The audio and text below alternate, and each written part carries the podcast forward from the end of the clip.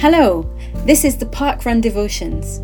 As you work through this, we're going to focus on three words that we think are key to a healthy mind and body: move, meet and model.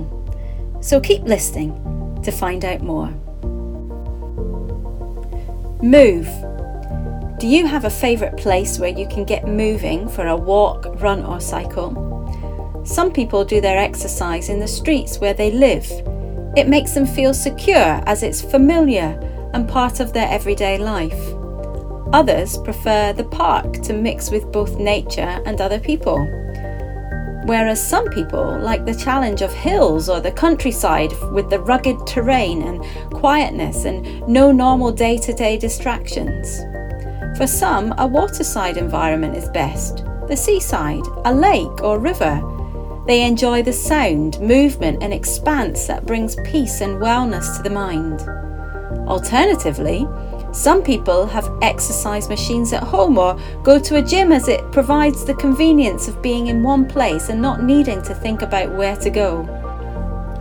I think we all have a favourite place that helps us to find that complete wellness for the body.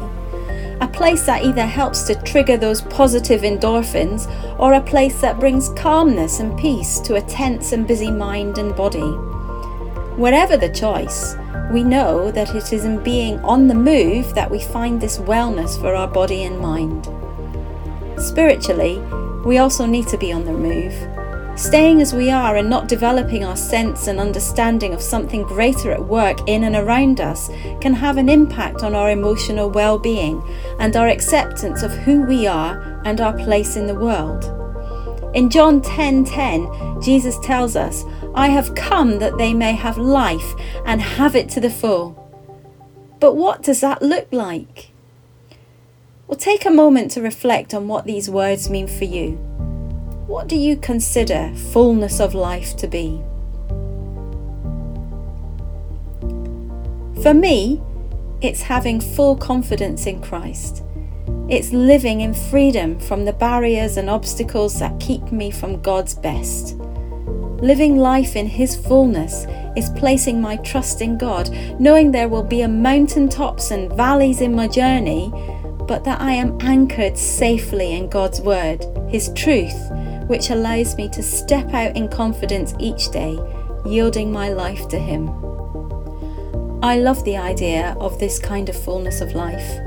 That would be a favourite place for me to be spiritually. And that too involves being on the move, going on a spiritual journey and discovering every day more about God and my place in His kingdom building plan. The psalmist saw life as being a road along which we are to journey. Journeying is not done by standing still. Keeping on the move is important both physically and spiritually.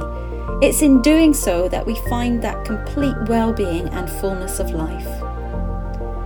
As you get moving today, take a moment to reflect on just what or who God has made you to be. Are you on your way to having that fullness of life God wants you to have? What is keeping you from doing or being that person of God? What do you need to do to reach that place of wellness for body, mind and soul?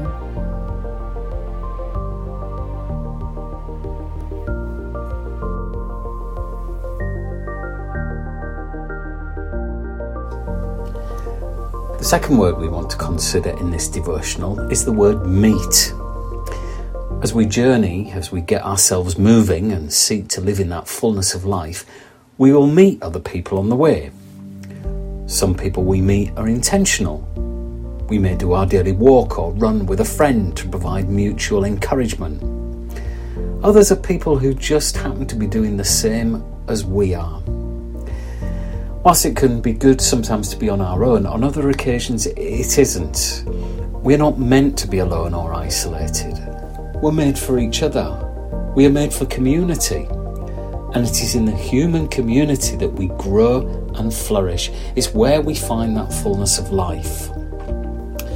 You may remember a few years ago, Gareth Malone was instrumental in bringing together a group of military wives to form a choir.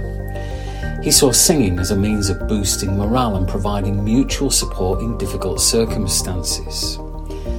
Since that time, they have inspired other groups to join together to form community choirs to support each other as well. Here's the lyrics of one of the Military Wives' songs. Can you hear above the noise the voices, full of life and full of hope? Together we are stronger, we can overcome. We can walk this road together, we can stand as one. And now nothing can divide us, we are stronger together. Together we belong, together we are strong. Those lyrics sum up the choir. In coming together they found encouragement, a sense of purpose and worth. They generally felt better about themselves and had a healthier frame of mind and body.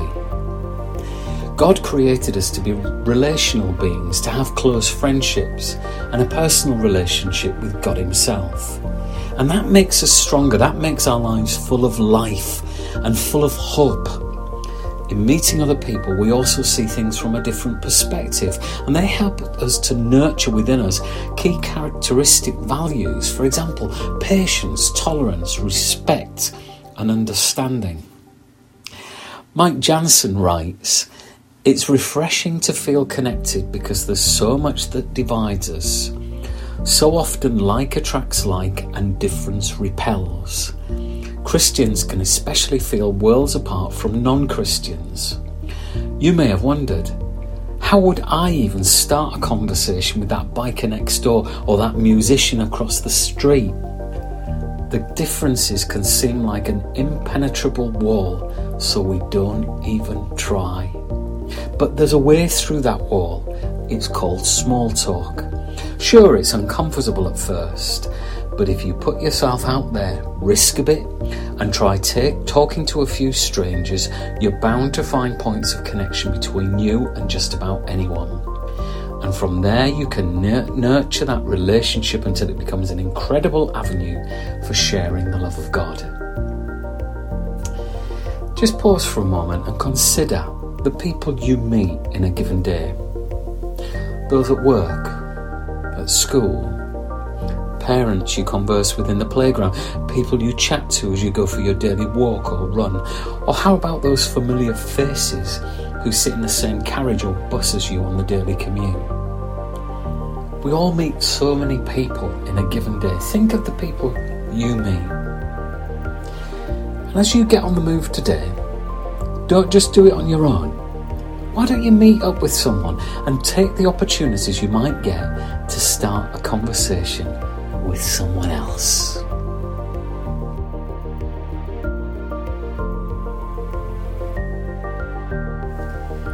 Model. My youngest daughter often challenges me because she regularly says and does things which alert me to how much she is watching people around her and how they in turn influence all aspects of her life. The other day she put on some skinny jeans, her Doc Martens style boots and t-shirt and said, "Now I look just like Gina." Gina attends our church and what she saw in Gina she liked and so wanted to be like her. On the downside, sometimes she responds to things in ways that are not the best, and I cannot help but wonder if it's because of something she has seen in me. And that really gives me a good nudge to up my game, be alert, do better, and model the best way of living.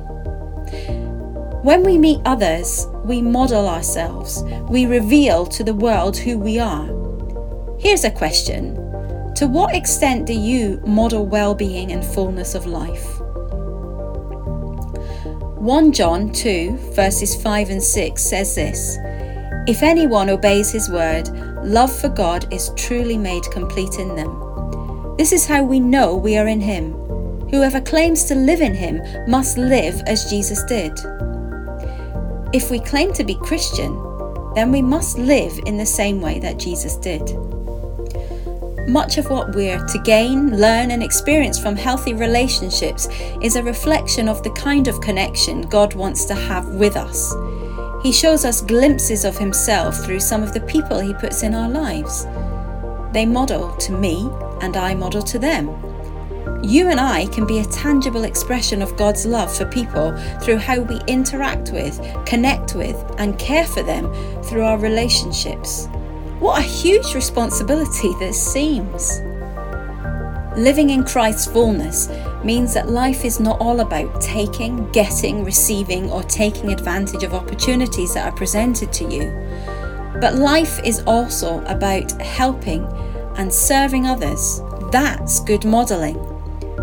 Jesus did some things in the course of his ministry strictly to show the disciples why he was here, what his mission was, and he said, "Let this be an example to you." He washed their feet so they would understand what he was doing and why and what they were supposed to do as well. I think that role modelling was an important part of his ministry. If we want to live life in the kind of fullness Christ came to earth to bring and to be good role models for those around us, we would do no better than modelling our lives on Christ as we get on the move and meet others. In a sermon given some years ago at the Keswick Convention, John Stott highlighted the importance of Jesus-like modelling. He said this, "Why is it, you must have asked, as I have, that in many situations our evangelistic efforts are often fraught with failure? Several reasons may be given, and I do not want to oversimplify, but one main reason is that we don't look like the Christ we are proclaiming. Christians need to look like what they are talking about. It is people who communicate primarily, not words or ideas." Would you say that you look like the Christ you proclaim? How can you better reflect Jesus' likeness in your life?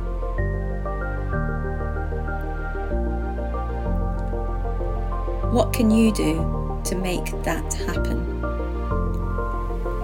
You know, in our strength, this is not possible, but with the help and influence of the Holy Spirit, this can be done.